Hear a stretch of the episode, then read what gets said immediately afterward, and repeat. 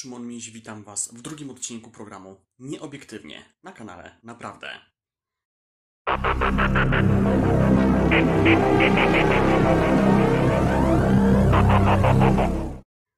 Dzisiaj powiemy sobie o polskim ładzie w podsłuchach. Myślę, że tak to można spokojnie nazwać. Dlaczego polski ład w podsłuchach? Ano dlatego, że mamy nieład w podatkach i ogromny ład z podsłuchami. Podsłuchiwani są senatorowie, którzy są szefami sztabów wyborczych opozycji, prokuratorzy nie zgadzający się z linią programową rządu, czy adwokaci, którzy pomagają politykom opozycji. Więc co to za ład? Ano taki ład, w którym mamy do czynienia z zorganizowaną grupą przestępczą, bo inaczej tego się nie da nazwać, która chce wyłudzić informacje z opozycji i z różnych innych źródeł na temat ludzi, którzy dla władzy są niewygodni. No i tak było w tym wypadku.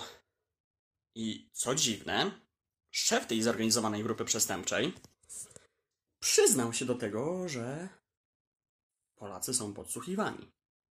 Wręcz inwigilowani, no bo tak trzeba to nazwać, bo system Pegasus to nie tylko podsłuch, ale też ingerowanie całą wartość i wnętrze telefonu, a także edycja tych treści, które tam się znajdują. Tak jak SMS-y chociażby, co było dowodem na to, że TVP opublikowało sfabrykowane SMS-y senatora Brejzy. Tak jak już mówiłem, Jarosław Kaczyński opublikował informację w wywiadzie dla jednego z pisowskich szmatławców, że Pegasus w Polsce jest. Tylko, że można zadać pytanie. W takim razie, po co? Skoro my go nie używamy, terrorystów raczej też w Polsce nie ma, a zarzekają się, że opozycja nie jest podsłuchiwana. Więc nie jeden pisowiec mógłby sobie zadać pytanie. Przecież to jest idealny powód do tego, żeby podsłuchiwać Tuska. Bo przecież on jest największym złem. On rządzi tym krajem i to on wprowadza podatki. On jest odpowiedzialny za inflację, drożyznę i za to, że Polski Ład się nie udał. Ale o tym za chwilę. No, ale też jednocześnie Jarosław Kaczyński ośmieszył wręcz wszystkich, którzy wyśmiewali Pegasusa i jego obecność w Polsce, a szczególnie wielu posłów, ministrów, wiceministrów Solidarnej Polski. Czyżby to była jakaś wojenka? A może po prostu Kaczyński gra na osłabienie Solidarnej Polski i Zbigniewa Ziobry, który urósł po tym, jak Gowin wyleciał z rządu. I co teraz? Ano teraz starania o komisję, która wyjaśni tę sprawę, chociaż wątpię, że ona powstanie, ale mam nadzieję, że Unia Europejska też się tym zajmie i Międzynarodowy Trybunał Karny, bo to jest sprawa, która no, jest wagi grubszej niż tylko wyjaśnienie w państwie. Gdyby się okazało, że jacyś politycy typu Donald Tusk byli podsłuchiwani, a nawet też się często o tym mówi, bo przecież też bardzo prawdopodobne, że maile Dworczyka i ogólnie hasła do jego maili wyciekły właśnie dzięki Pegasusowi. A to, że jakiś inny haker to wykorzystał, to już inna kwestia. Na pewno tu nie ma nic wspólnego z tym Rosja. Być może jedynie w udostępnieniu serwera, na którym to jest publikowane. Nic więcej. I to właśnie PiS rękami Zbigniewa Ziobry, Mariusza Kamińskiego podsłuchiwało i wydawało maile Dworczyka razem z premierem Morawieckim. Bo dziwnym trafem ani maili y, z Kamińskim, ani maili z Ziobrą nie ma. Więc to jest też ciekawe. Bo przecież wszyscy ministrowie biorą udział w tej sprawie. Wszyscy się powinni kontaktować bynajmniej. Ale tak nie jest. Więc to jest co najmniej dziwne. I tak twierdzę, że po prostu Dworczyk padł ofiarą, ale jeżeli padł ofiarą także chociażby Duda, to mamy aferę na skalę światową, bo już nie mówię o Tusku, bo gdyby Tuska podsłuchiwali, to by była taka afera, że no nie wiem, czy Polska by się pod niej pozbierała w jakikolwiek sposób i to nawet przy zmianie rządów, gdyż to by, by oznaczało, że byli podsłuchiwani wszyscy przywódcy europejscy i wielu przywódców światowych na czele z prezydentem USA, premierem Kanady, premierem Wielkiej Brytanii i wieloma, wieloma innymi. I to by mogło oznaczać definitywny koniec tego rządu. Co by było dobre, ale niestety dla wizerunku Polski byłoby jeszcze gorsze niż taka, a nie inna prowokacja z likwidacją WSI przez Macierewicza, która była po prostu zrobiona jak przez słonia w składzie porcelany. Co było tragiczne. No i to mogłoby być jeszcze bardziej tragiczne w skutkach. Bo nie wiem, czy jakiekolwiek państwo zaufałoby już polskim służbom. To jest bardzo wątpliwe. A co do polskiego wału, przepraszam, ładu. Polski nieład, no widać gołym okiem. Wielu pracowników, którzy dostawają pensję na początku miesiąca, się zdziwiło, widząc pensje mniejsze o kilkadziesiąt, a nawet o kilkaset złotych. Szczególnie nauczyciele, którzy i tak już mało zarabiają, w niektórych wypadkach nawet mniej niż najniższa krajowa, co jest po prostu haniebne. Ale są to też inni, wielu innych. Znam przykłady też pracowników po prostu państwowych spółek.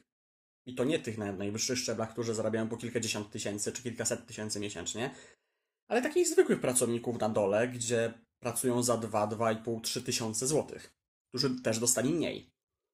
A też mieli wypełniać te słynne PIT 2, które tak naprawdę nic nie oznaczają i nikt o nich przez 30 lat istnienia wolnej Polski nie słyszał. I po prostu, no tak to wygląda. A Polacy no, są coraz bardziej wściekli, ale to dobrze, bo to było do przewidzenia. Niestety, że Polacy nie ruszą się na obronę sądów, nie ruszą się na obronę mediów, chociaż na szczęście bardziej się ruszyli, ale ruszą się na obronę własnych pieniędzy. Bo są ukradani, nie oszukujmy się, składki zdrowotne podro no znowu podrożały.